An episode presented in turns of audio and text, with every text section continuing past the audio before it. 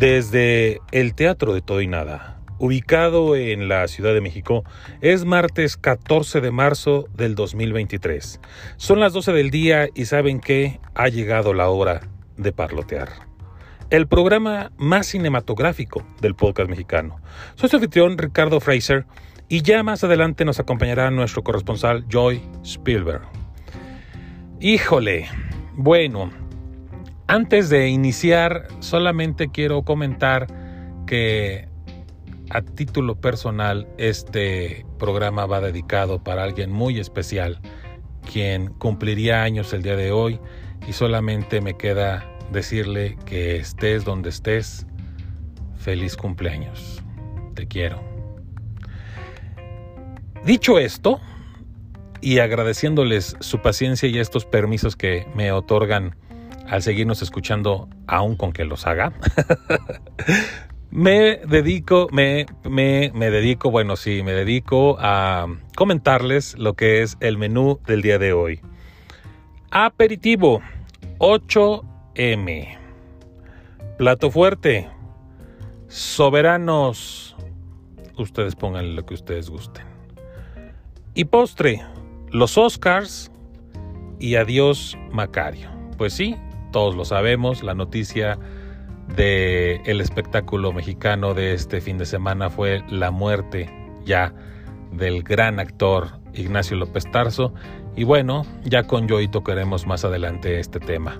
Así que, pues ustedes lo saben, esto es de todo y nada y saben qué, comenzamos.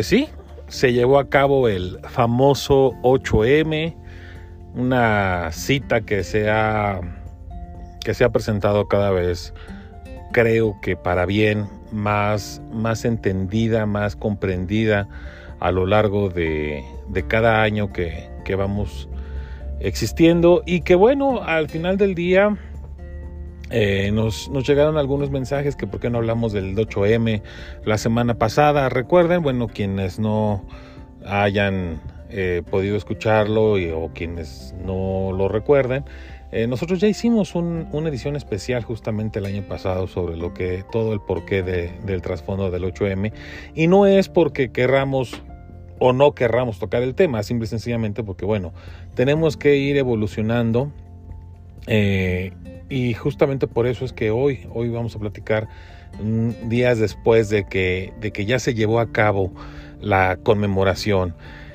Eh, es importante decir que el Día de la Mujer, el Día Internacional de la Mujer, realmente creo que va teniendo sus, sus, sus distintas perspectivas dependiendo de, de, la parte del mundo en el que podamos estar platicando. Y esto, bueno, afortunadamente como, como mexicano yo creo que podemos hablar de que nos encontramos en un paso de evolución un poco por delante de algunos otros. Tristísimo lo que pasa en Siria, tristísimo lo que pasa en Afganistán, tristísimo lo que pasa en Ucrania, ¿no? Eh, de, todo este rezago de, de, las cubanas que no pueden dar su opinión porque si no terminan siendo presas políticas, del el hambre que se vive en toda África. Entonces, es decir, creo que cada país, cada mujer tiene que conmemorar de manera distinta la realidad que vive este, este género, a lo, este género humano a lo largo y ancho de nuestro planeta. Por eso es que hoy nos vamos a enfocar justamente me voy a enfocar justamente a lo que es la parte mexicana. Y es que, miren, mmm, analizándolo, realmente yo qué podría decir? Mm, si hablamos desde una perspectiva gubernamental, pues la verdad yo creo que es ya querernos hacer eh, de alguna o de otra forma, pues una, discúlpenme el término, una chaqueta mental, eh, esperando que de este gobierno se reciba una situación distinta. Recuerden que tenemos un gobernante que el cual si lo invitan a un bautizo se disfraza con un ropón y llega él esperando ser el, bautizado. Es decir, no hay nada en la agenda mundial que no trate de este presidente. Hizo una conmemoración con todas las Juanitas que tienen eh, en su bancada del Congreso. Y son Juanitas porque pues para la gente que nos escucha fuera de, nuestro país o que no se recuerda muy bien del caso, cuando, cuando él tenía estos estires y aflojes con las cuotas de poder dentro de su partido o su ex partido, el PRD, este, él quería imponer a una candidata que no era viable como, como, como alcaldesa de Iztapalapa. Y estoy hablando de Carla Brugada, actual alcaldesa de, de, de, Iztapalapa.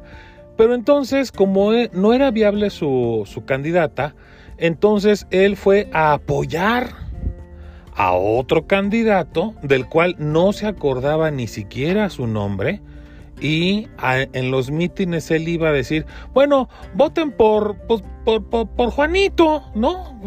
O sea, ni, ni, sabemos cómo se llama este güey, pero ustedes voten por este güey y este, y ya eh, cuando él gane, él le va a entregar eh, la, alcaldía a Carla Brugada, que es la mera buena.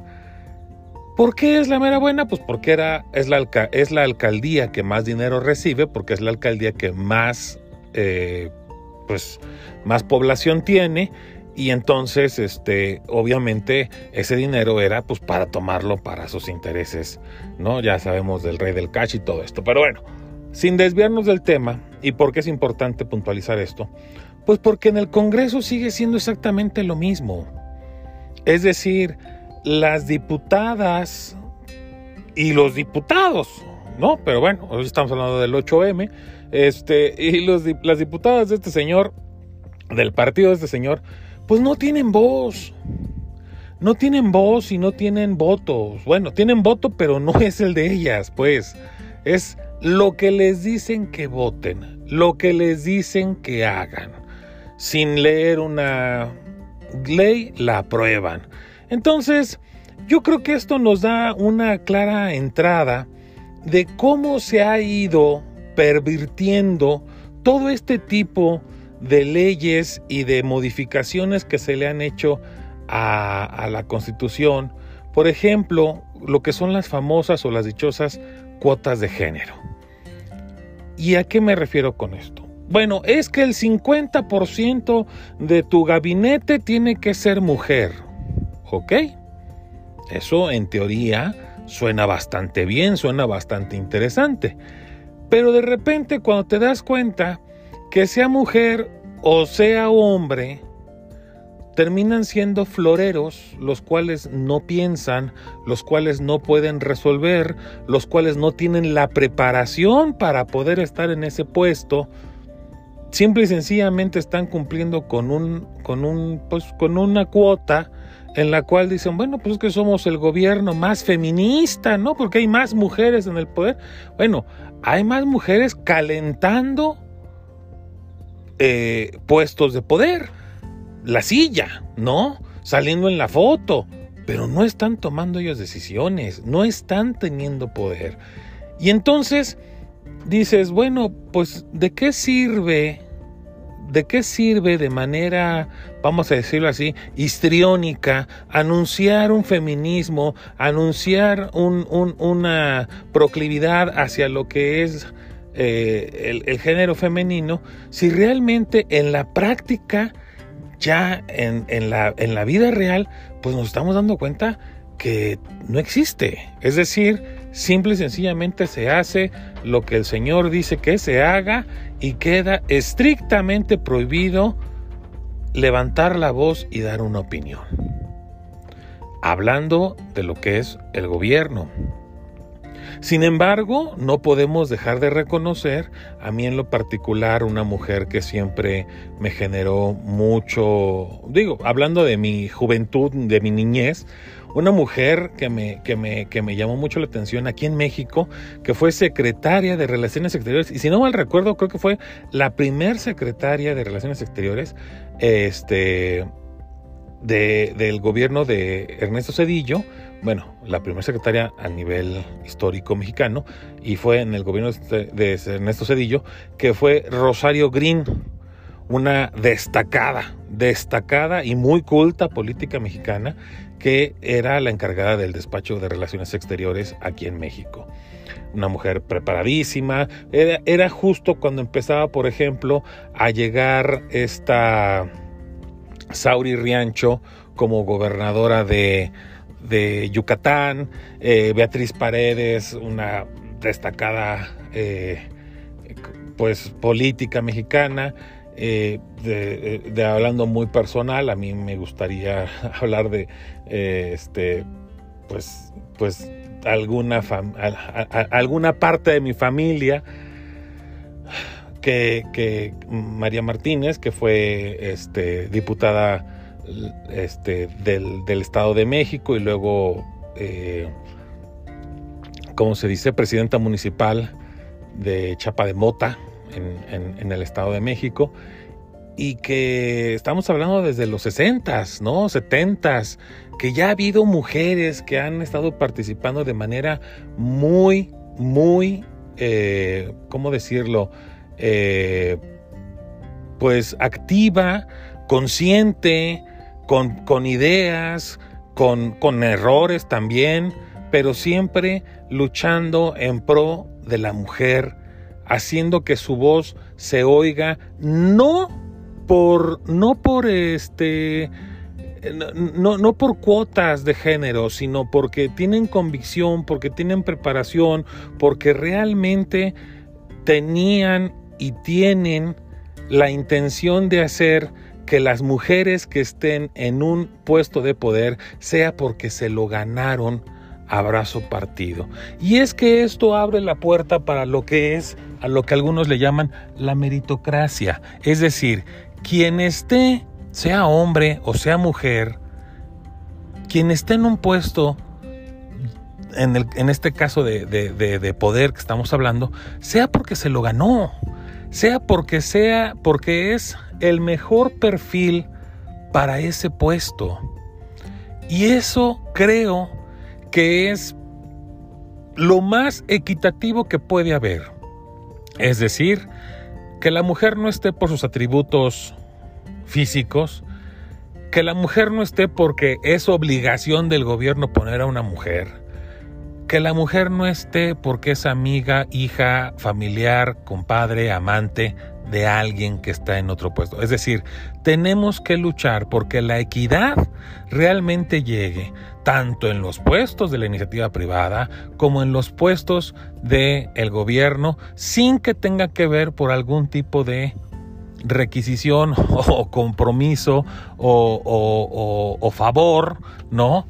Por algún tipo de perfil que sea extra a lo que es la capacidad de esa persona.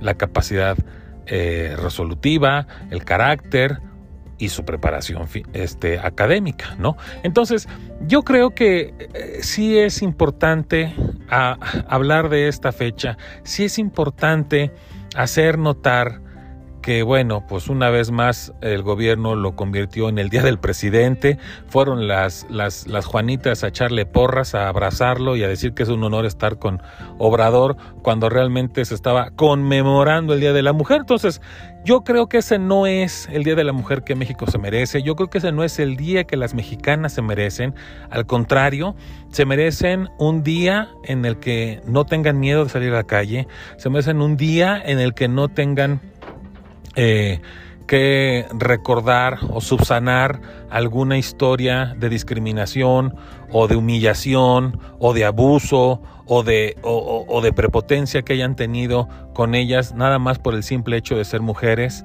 Creo que eso es lo que las mexicanas se merecen.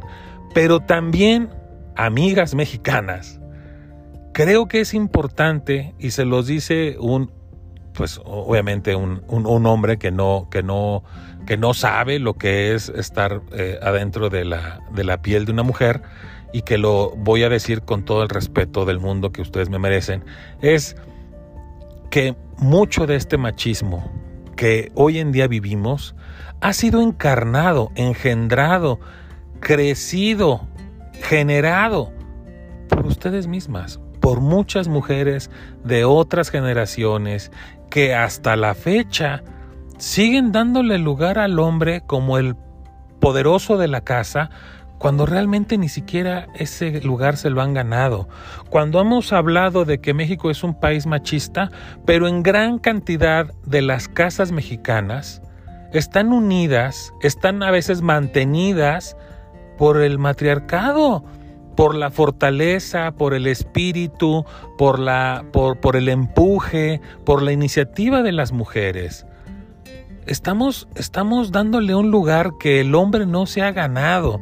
En muchas, en muchas culturas, el hombre, bueno, pues se destaca por ser el proveedor y, y, este, y por ser la fortaleza de la pareja y de la familia.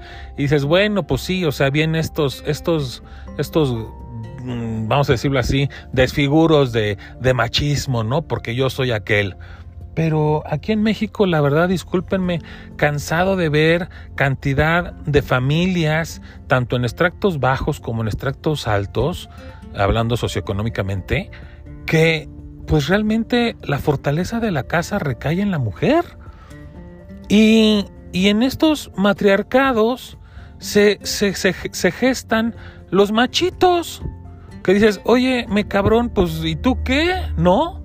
Entonces, vamos, creo que no les voy a decir lo que tienen que hacer, no me atrevería a hacerlo, solamente es una invitación a analizar y ver y realmente darnos cuenta qué parte de nuestra idiosincrasia nos está haciendo hablar, qué parte de nuestra idiosincrasia, de nuestros, de nuestros valores, de nuestras creencias, realmente siguen promoviendo este machismo que no creo que sea de una manera malintencionada, sin embargo, sí creo que ya es una cuestión cultural que seguimos heredando, que seguimos asumiendo, cuando realmente la realidad nos escupe en la cara y nos demuestra que aquí la fuerza viene de muchas mujeres. Así como de muchos hombres que también están empujando para que esto de alguna manera cambie y para seguirle dando a las mujeres un lugar. Aquí no es un tema de venganzas, ¿no? De decir, ahora vamos a hacer que los hombres sufran. No porque sea hombre, simple y sencillamente porque yo creo que para que realmente eh, surta efecto esta concientización es que tenemos que entrar a, pues a algo similar a la meritocracia el decir bueno aquí no es más fuerte el hombre o no es más fuerte la mujer es más fuerte el que es más fuerte punto ¿sí? Y no hablo de fortaleza física, hablo de entrega, de coraje, de compromiso, de, calidad humana, de, de, tantas y tantas cosas que nos distinguen como seres humanos y que realmente a mí en lo particular como hombre me da mucha tristeza ver a tantas mujeres enojadas con la vida por sentirse rezagadas porque no les hemos brindado ese e, e, e, ese ambiente familiar o social o laboral que se merecen, cuántas industrias, por ejemplo la de las costureras, ¿no? Donde realmente pues son industrias que por muchos años históricamente han sido industrias eh, que, se recargan 100% en, en, en las mujeres ha habido profesiones que han ido cambiando, ¿no? Por ejemplo, las y los enfermeros, ¿no? Que pues antes eran mujeres, pero que hoy en día cada vez hay más hombres ahí adentro y que de alguna manera dices, bueno, pues qué bueno, ¿no? ¿Por qué? Porque hay enfermitos que son pesados, ¿no? Y que para un hombre, por su fortaleza física, le es más fácil cargar a, a un enfermo pesado que a una mujer. Entonces, entendiendo nuestras diferencias fisionómicas, fisiológicas, entendiendo nuestras capacidades, yo creo que no se trata de, echarnos porras a lo tonto, yo creo que es importante reconocernos lo que es bueno de unos, lo que es bueno de otros, pero sobre todo y por encima de todo, que, el que la cancha esté pareja para todos y cada uno de nosotros.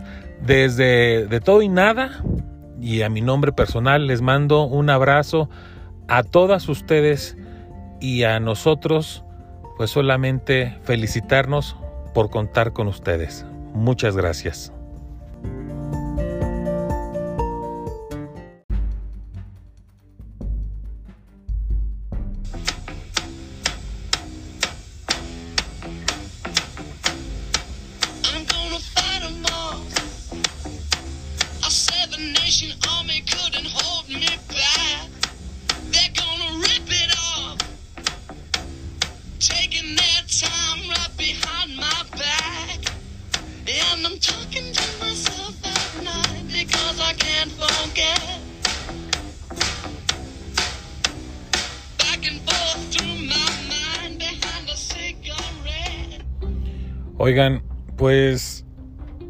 Tema repetitivo que realmente cada vez como que empieza a tener mayor relevancia.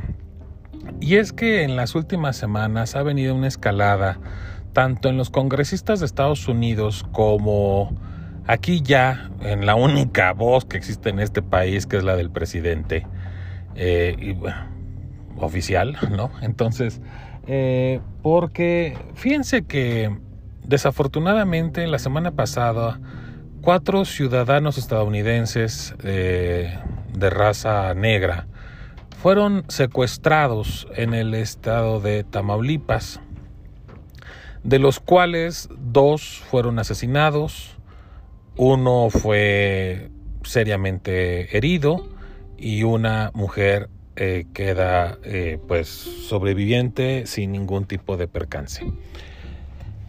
Eh, esto obviamente en, el contexto de un país que está empezando y se está preparando para sus próximas elecciones. Recuerden que en el 24 tanto Estados Unidos como México se empatan sus, sus, elecciones. Y bueno, obviamente los republicanos llevan pues toda esta intención de volver a agarrar a México como piñata, porque es lo más barato, ¿no? Decir que México, eh, pues una vez más, con un juicio con, como el de García Luna, en donde el Supercop es culpable de narcotráfico, aún y a según sus, sus, las dudas que nos puedan generar el, el, juicio en, en, su, en su realización. Y de la misma manera, pues este golpeteo contra migrantes, que pues hace dos días hubo ahí tomada una garita por parte de grupos venezolanos que querían entrar a Estados Unidos. Si a eso le sumamos al asesinato de estas dos personas y el secuestro de los cuatro. Si a esto le sumamos que también ha habido una petición de varios congresistas de Estados Unidos pidiendo que pues se les nombre terroristas a, a los grupos del crimen organizado diagonal narcotraficantes, pues el presidente se ha aventado sus bonitas declaraciones aquellas que no entiendo bien realmente en qué cabeza sana podrían tener cabida, como el decir que, bueno, hablando de la soberanía, él estaría a favor de los narcotraficantes, ¿no? Primera. Segunda, que México es más seguro que Estados Unidos, que México tiene más democracia que Estados Unidos. Y para esto surgen pues varias preguntas. Primera, como se lo hizo saber Lorenzo Córdoba, si México tiene mejor democracia que Estados Unidos, entonces ¿por qué quiere desmantelar el INE? ¿No? Bueno, es por un lado. Por otro lado, eh, más en el tema que vamos a tocar el día de hoy, es ¿qué pasa con la soberanía? Soberanía es la capacidad que tiene un pueblo, un, un Estado, para poder ejercer el acuerdo nacional, llámese constitución, conforme a lo que está pactado en su política interior y sobre esas tomar decisiones por y para la población de ese país, los ciudadanos de ese país. Entonces, de repente, se juntan muchas cosas. Primero, se ha demostrado ya que los que nos dijeron ser doctores cubanos ni eran doctores, ni, y sí son cubanos, pero no venían a curar. Es decir, algunos agentes cubanos que vienen a adoctrinar. Hemos visto algunas ya escenas muy penosas de siervos de la nación siendo, siendo adoctrinados con canciones, con cantos, con, con todo este tipo de, de, de, de, de, ¿cómo poderlo decir?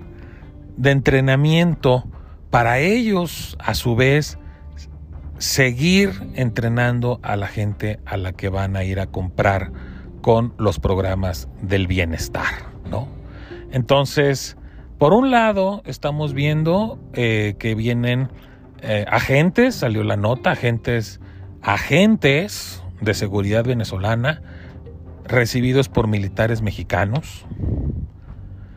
Estamos viendo que si se va a construir el tren Maya, le vamos a comprar ahora este materiales de construcción, porque como aquí en México no tenemos grava ni cemento, teniendo las más grandes cementeras del, del, de, de, de, Latinoamérica, resulta que no podemos comprar cemento mexicano y tenemos que comprárselo a otro dictador en Nicaragua. Entonces, o sea, vamos, son muchas cosas las que de repente se empiezan a unir y dices, bueno, ¿a dónde realmente nos quieren llevar? Yo, yo, yo, yo, yo ya me atreví a decirlo desde hace mucho tiempo, a dónde creo que nos quieren llevar. Sin embargo, creo que es importante para algunas personas que todavía tienen sus dudas y que de alguna manera a lo mejor les gusta hacer corajes escuchando a de todo y nada.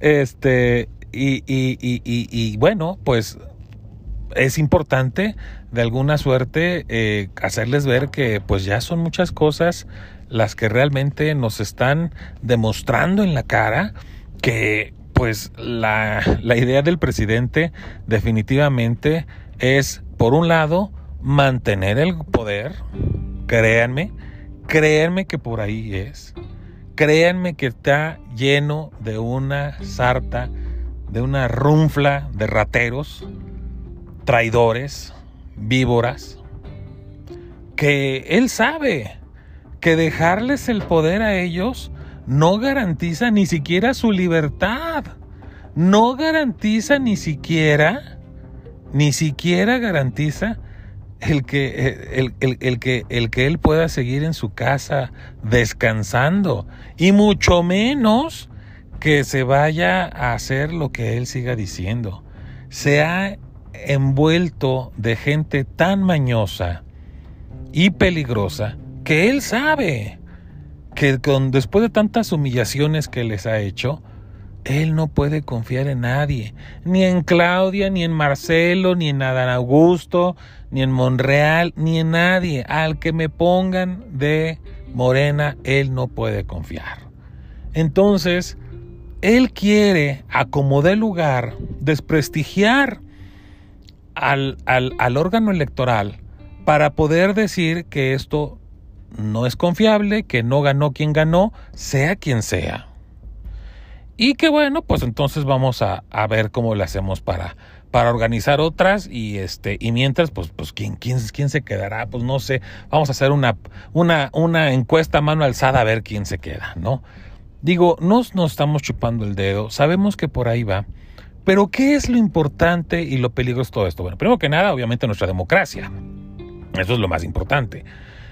Pero segunda, segunda es nuestra libertad ya no nada más de elegir, sino de vivir. Le estamos soltando el país por un lado a extranjeros que vienen a pisotear nuestra soberanía, haciéndose pasar por médicos, los cuales ya dijeron, no tenían más que una preparación de un cursito piojo ahí de dos horas que les enseñaban a poner vacunas o les enseñaban, pero imagínense, les dieron grado de doctor, trato de doctor a gente que no sabía, pero nada, que obviamente por ser esclavos del régimen cubano, pues tenían que decir lo que ellos, lo, lo que les dijeran que dijera, pero no quiere decir que fueran verdaderamente personas preparadas para venir a hacer para lo que se les pagó, para, lo, para el dinero que se robó para mantener a la dictadura cubana. Y de la misma manera, muchas acciones que se están realizando, como disque dinero para plantar vidas en Centroamérica, plantar, sí, plantar vida en Centroamérica, o dinero para, para el régimen venezolano. O sea, todo esto es una entrega de soberanía importantísima. Pero peor aún, los estadounidenses dicen que una tercera parte del territorio mexicano está en manos del crimen organizado. Perdónenme, yo no creo que sea una tercera parte. Yo creo que estamos hablando ya fácilmente de un 50% del territorio mexicano. A ver, tomen en cuenta que ellos gobiernan desde Chiapas hasta Baja California, de un lado, la, bueno, las dos Californias, y por el otro lado, Sonora, Sinaloa, Nayarit, este, salvo, salvo Jalisco, todo ese corredor del Pacífico les pertenece a Morena y los grupos de delincuencia organizada que ellos representan. Cártel, como se llame, la semana pasada ya habíamos platicado sobre la vaquilla en Guerrero, que ya está documentado cómo está protegiendo al crimen organizado, cómo está favoreciendo a grupos de crimen organizado, que es a los que ella pertenece, llámese Félix Salgado Macedonio. Por el otro lado, Yucatán se salva, pero Quintana Roo de un lado, Campeche del otro, y vámonos hasta Tamaulipas. Tamaulipas teniendo a un gobernador que realmente es un narcogobernador que volvió a convertir en menos de medio año a Tamaulipas en Mataulipas. Entonces, si estamos hablando de que los dos corredores oceánicos que tenemos, las dos costas que tenemos, están en manos de ellos. Y digo, gente brillante como Laida Sansores, ¿verdad? O como Cuitlagua García en Veracruz. O sea, gente verdaderamente nefasta. Que no ha hecho nada por la seguridad de sus estados. Están teniendo el control.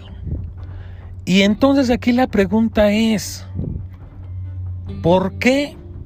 ¿Por qué nos ofendemos cuando se habla de que los estadounidenses pudieran declarar terroristas a los narcotraficantes. Si lo son, ¿ustedes creen que no vive terror un niño en estos estados donde se sueltan las balaceras y tienen que estar a media clase tirados bajo el piso, este pecho, pecho tierra para poder salvar algún balazo? ¿Ustedes creen que no vive terror esa gente que va a un restaurante y que de repente suelta la balacera o que llega el narco y que no puedes ni siquiera sacar tu teléfono, que es más, tienes que entregar el teléfono para que el señor termine de comer y se la quitan con que, bueno, luego pagan la cuenta, pero por mientras ya te pusieron un blanco en la espalda en lo que él está allá adentro a que llegue otro y lo quiera matar. ¿Ustedes creen que no es terrorismo? Los, los que trans, que los que transitamos por las carreteras y que de repente no sabemos si el retén es de verdaderos eh, miembros del ejército o de miembros de los cárteles disfrazados del ejército. O sea, esto es lo que realmente se está viviendo en México que de alguna manera y tristemente se ha venido normalizando y la gente que no quiere ver, pues no lo ve. Pero al final del día así es y nos está alcanzando. Nos está alcanzando el saber que en, Guadalajara el año pasado tres balaceras en, en malls, en, estos centros, centros de, este, en estas plazas comerciales, y, y, que, y que así sucesivamente se va achicando que en Guanajuato, que es un estado donde no había inseguridad, pues se encargaron de llevarla porque como ahí gobernaba un partido de oposición, pues entonces ahora hay que calentar la plaza para que entonces ya la gente diga que el PAN no sabe gobernar. Entonces, todo ese tipo de cosas lo tenemos que ver y perdónenme, para mí son actos terroristas, están generando terror en la población.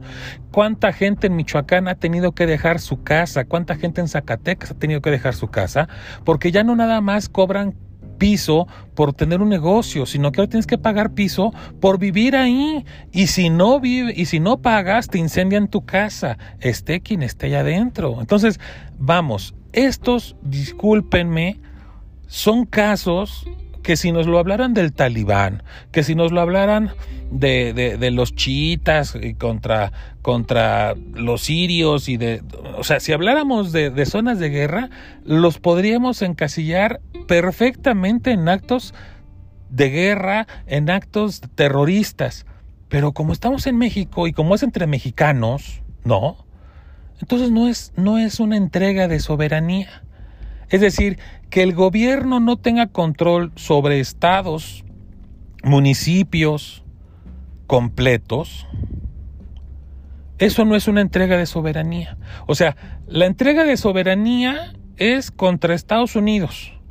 Pero si hablamos de que te vienen a, a, perturbar tu, tu soberanía eh, exetarras como el estúpido este de Abraham Mendieta, o que te vienen a, a, lastimar tu soberanía, este, gente que te viene a adoctrinar, que el mismo presidente nos diga ahora que Simón Bolívar es un libertador de México, por el amor de Dios. O sea, ya es, ya es, ya es por completo hasta, hasta pervertir la poca historia que, que los niños saben de nuestro país. Entonces, vamos, ¿Qué es, lo que, ¿Qué es lo que estamos platicando aquí? Que por un lado los estadounidenses están haciendo campaña y sí, es mucho artificio, es mucho, es mucha propaganda, tanto de un lado como del otro. Yo creo que Estados Unidos, en lo particular, va a terminar promoviendo una vez más esto de la certificación de la lucha contra las drogas que para los que vivimos en los años 90 nos acordamos muy bien que cada año Estados Unidos para soltar algo de billete y para poder validar negociaciones con México certificaba qué buena o qué tan mala labor hacía México en contra de los cárteles de la droga. Creo que por ahí va, creo que también van a poder, van a promover algún tipo de agencia policíaca transnacional o, del TEMEC, ¿no? En donde sean eh, instituciones estadounidenses, canadienses y mexicanas que hagan un tipo de escudo, ¿no? Escudo TEMEC para, para, para controlar esto, porque al final del día yo no veo a Estados Unidos invadiendo México para venir a acabar con los terroristas. Lo que sí veo es a muchos García Lunas en un futuro siendo perseguidos por Estados Unidos, buscando su extradición, porque lo que está pasando hoy en día es una entrega total y rotunda del Estado mexicano hacia los, grupos criminales. ¿Cómo lo vamos a frenar? La verdad, no lo sé. Yo les puedo decir que tal vez votando lo podríamos lograr. Hoy en día veo tan permeado el crimen organizado a las cúpulas más altas del poder que no sé si vaya a ser suficiente. Ya en el 21 hubo candidatas y candidatos, algunos asesinados eh, en el norte del país, otros amenazados, otros raptados para no terminar su campaña y darle preferencia a los candidatos de Morena. Eso pasó, ese es el México real, ese es el México del terror que mucha gente votó y quiere seguir votando por ellos a cambio de unos pesitos mes con mes o bimestre con bimestre. Nadie quiere quitarles el dinero, pero sí queremos vivir en paz.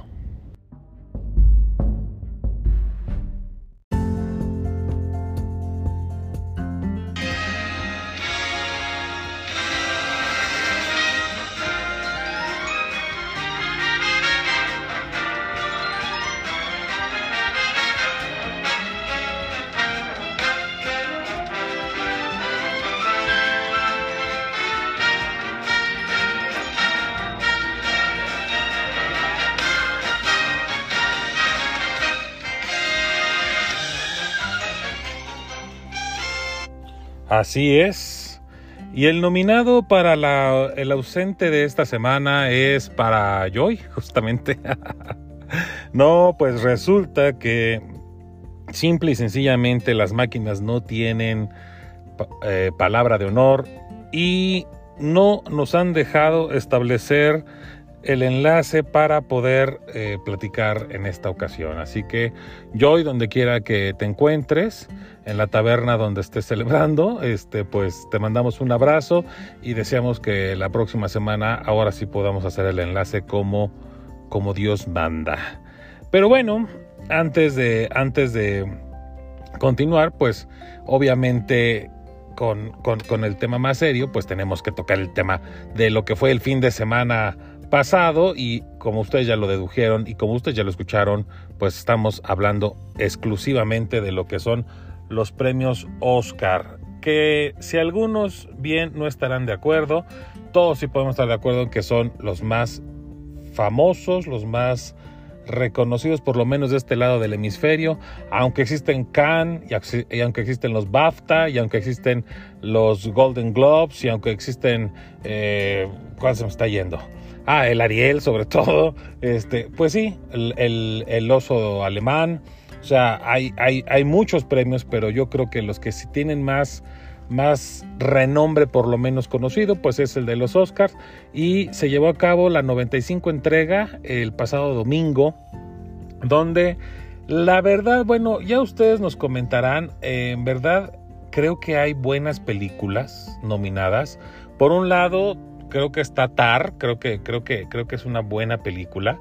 Eh, muy vigente con los temas de hoy en día, de la cancelación y cuestiones así, hasta qué punto se llega con lo que es la parte esta de entrega y esa entrega hacia una profesión o hacia, o hacia un deber, qué tan, qué tan locos nos ponen, qué tan inmersos nos ponen y en qué momento somos apasionados y en qué momento somos manipuladores o, o, o convertimos a algo más esta, esta pasión por, por, nuestra profesión.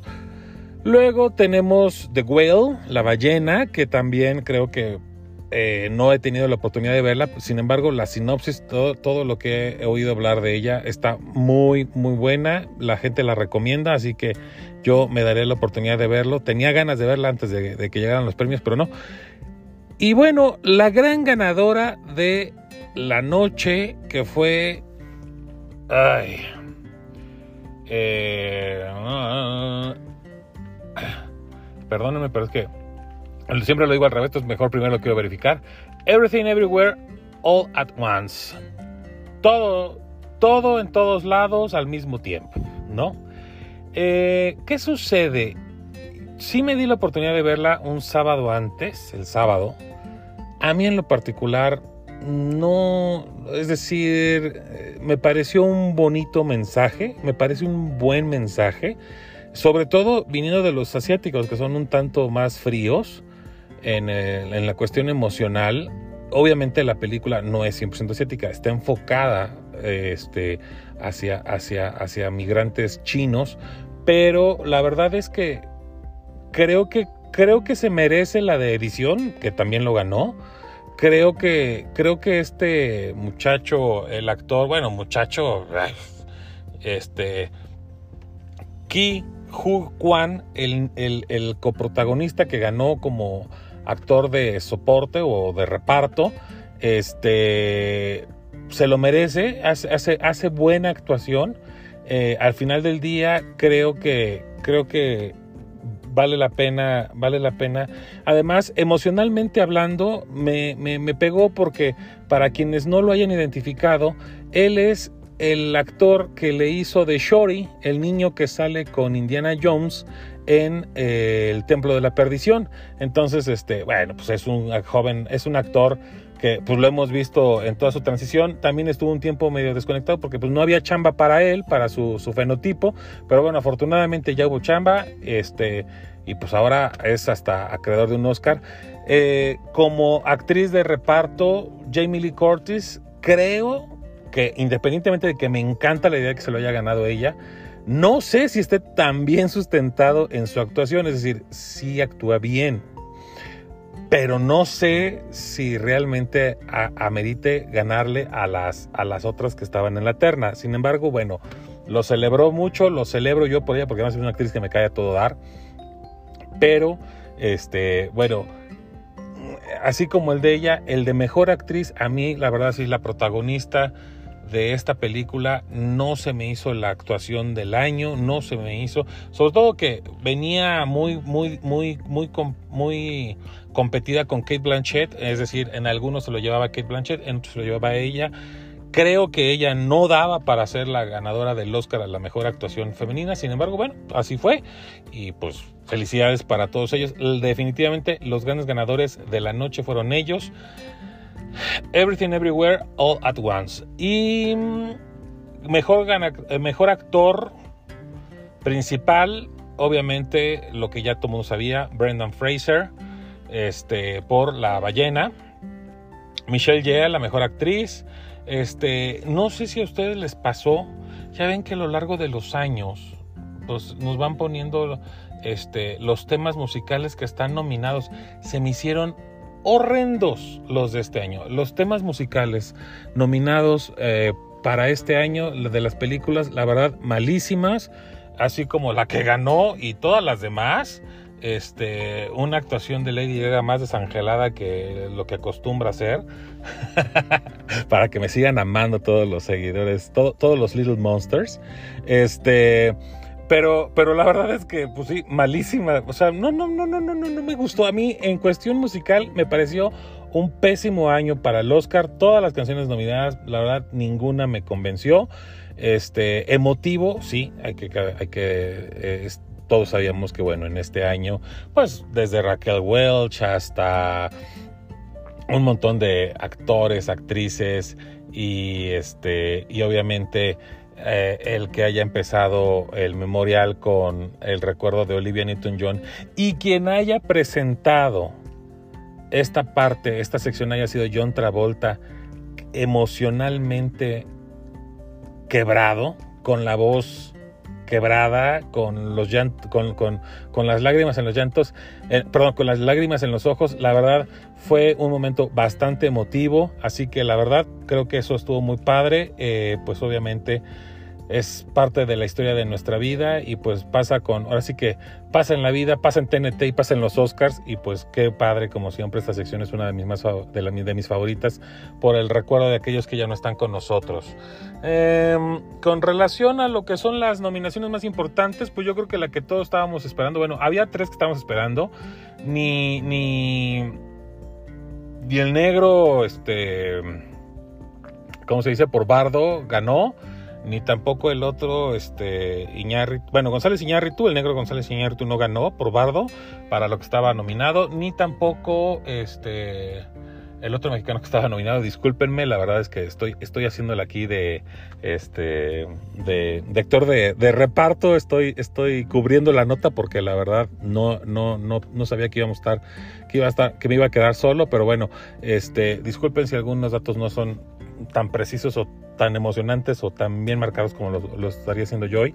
Pero bueno, em, sin novedad en el, en el frente, o mejor dicho, All Quiet on the Western Front, eh, la verdad es que también la segunda película ganadora de la noche, muy, muy, muy bien este, rankeada y muy bien premiada. La verdad, yo sí tuve la oportunidad de verla. Quienes no la hayan visto, véanla, vale la pena y es una de estas películas que obviamente son antibélicas, que demuestran el horror y de una guerra que, que me da gusto, vamos, por la parte del contexto histórico, que me da gusto que empiecen a volver o que empecemos a hablar de ella, porque siempre nos hemos enfocado en la Segunda Guerra Mundial, pero de la primera se habla muy poco. Y aquí es una película de la Primera Guerra Mundial que, bueno, la verdad creo que valdría la pena eh, aquellos que, que tengan oportunidad que la pudieran ver. De cualquier manera, pues obviamente, ahora sí nos enfocamos. La que ya sabíamos, bueno, hubo dos nominaciones que me dieron, bueno, dos, dos premiaciones que me dieron gusto. La primera, la de Top Gun Maverick, con el mejor sonido en verdad. Quienes tuvimos la oportunidad de adecuar un buen equipo de sonido en casa para poderla ver, es una experiencia maravillosa. Uno siente que va arriba de la cabina del avión, uno siente que le están pasando los aviones por la oreja. La verdad es que está fenomenal el sonido, muy merecido su, su, ganada, su, su, triunfo como el mejor sonido cinematográfico del año. Este Avatar, pues obviamente, pues, las, las, cuestiones este, de, de efectos visuales, pues también la ganó. Y la mejor animación la más cantada, la que ya todos sabíamos, la que no nos generó nada de emoción, pero que a la vez celebramos, pues Guillermo del Toro con Pinocchio gana y se lleva la mejor, eh, ¿cómo se dice? La, mejor animación del año y me gustó mucho que debido a las dudas que mucha gente presentó, que, me, que presentamos, incluido yo, pues este explicaron el origen de la palabra animación, que es dar vida, y que obviamente muchos decíamos que, bueno, por no ser una animación, eh, mm, ¿cómo, decirlo? Este, de dibujitos, valga la manera tan rupestre de cómo lo expreso, este, decíamos, bueno, ¿realmente vale una animación o, no? Bueno, no, sí, ya explicaron que sí, que, que es de origen, que es de origen latino y que es dar vida y que no especifican realmente si es un método u otro. Cualquier cosa inanimada a la que se le dé vida, entonces en ese momento puede competir como película de animación. Fue el caso de Pinocchio y fue su triunfo rotundo aún por encima del gato con botas, que era la segunda favorita. Así que pues eh, ya nada más al terminar, quien dirigió los Oscars, que mm, me pareció medio soso, sin embargo entiendo el porqué, Jimmy Kimmel, al final tuvo un buen punto. Agradecemos todos muchos, muy, muy contentos que no haya estado presente este Will Smith y que gracias a eso se registra o se reinicia el conteo y este, una entrega de los Oscars sin incidentes, sin cachetadas y sin patanes queriéndose lucir ante una señora que no los quiere. Pero bueno, así, así termina la, la entrega 95, ya estaremos platicando para la edad del 96, del un año para que yo vaya practicando. Y la nota triste o tal vez, pues no sé qué tan triste al final del día volvemos a lo mismo, es parte de, es parte de la vida, es parte de todos. Falleció, falleció Ignacio López Tarso, yo creo que uno de los actores más importantes de, de, México a lo largo del último siglo. De hecho, muere a los 98 años. Y bueno, eh, ¿qué podemos hablar de él? Eh, un, un, un actor que actuó con, pues, con los mejores con los mejores actores, con los mejores directores y que definitivamente hizo historia. Él eh, a lo largo de muchos años, no sé si algunos tuvieron la oportunidad eh, de leer un libro de Beth que se llama Macario, pues fue el actor que, que lo interpretó y que definitivamente fue el que lo marcó en muchos sentidos, porque al final del día era el, el, personaje que lo hizo famoso. Entonces, independientemente de que, bueno, pues tenía una, una calidad de efectos especiales en aquel entonces que nunca antes se habían puesto, este, ¿cómo, se, cómo, poderlo decir? Este, a prueba, pues eh, la película fue una película muy, muy sobresaliente justamente por los efectos especiales y por toda la, y por la buena actuación, e independientemente de que, bueno, pues era una obra bastante, ¿cómo se dice? Este, bastante eh, referente de lo que es la idiosincrasia del mexicano. Si tienen oportunidad, véanla, es un clásico. Eh, Ignacio nació el 15 de enero de 1925 y lamentablemente falleció el 11 de marzo del 2023 aquí en la colonia Roma de la Ciudad de México. Em, le sobreviven sus hijos, Juan Ignacio, Susana y Gabriela López su esposa, bueno, su cónyuge, que decían que era su novia, Clara, Clara Aranda López, y bueno, tuvo premios, cualquier cantidad de TV y novelas, este, a la trayectoria, Ariel, este, Ariel al mejor actor, el premio Fénix al mejor ensamble actoral, Premio Nacional de Artes y Literatura de Bellas Artes, y bueno, independientemente de que de, su calidad y de su larga trayectoria, yo creo que hay que destacar que fue un hombre que no dio chismes, fue un hombre muy, repito, un actor de método, un buen actor, un actor que de alguna suerte pues se preparó para hacer lo que hacía y que era sorprendente ver entrevistas, la claridad, la, la, ¿cómo, cómo poderlo decir? Pues sí, la, la, manera de desenvolverse, obviamente, bueno, era un hombre mermado ya por la edad, su cuerpo no daba para más, pero lo que era su, su, este, su oratoria, lo que era la manera de cómo se comunicaba, bueno, pues qué les puedo decir, ¿no? Mucha gente con mucho menos edad no tiene esa capacidad para poderse comunicar, independientemente de que él estuvo pues trabajando el año pasado, o sea, todavía estaba haciendo teatro. Nosotros, bueno, yo en lo particular, yo sí creo que hasta le trabajó más de lo que debía, pero bueno, quién sabe, no sabíamos si en el momento que este, dejara de trabajar esto también iba a suceder. De cualquier manera, todo parece indicar que murió de pulmonía, este, fue, fue hecho este, un pequeño homenaje en, en distintos lugares en, en su nombre y conmemoración, así que pues, ¿qué les puedo decir? Al final del día, la muerte regresó por Macario, y el día de hoy, el día de hoy ya no está con nosotros. Así pues, Ignacio López Tarso, descansa en paz y muchas gracias por todo.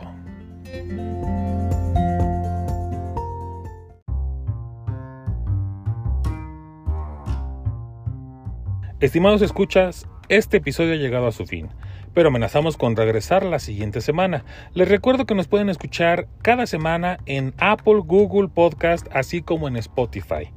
Pueden contactarnos al programa en Instagram, TikTok, Twitter y YouTube y nos encuentran como de Toina MX. De manera personal a Joy como Joy Arju en Twitter y a mí como Hauter con, con H al principio y R R al final, tanto en Twitter como en Instagram.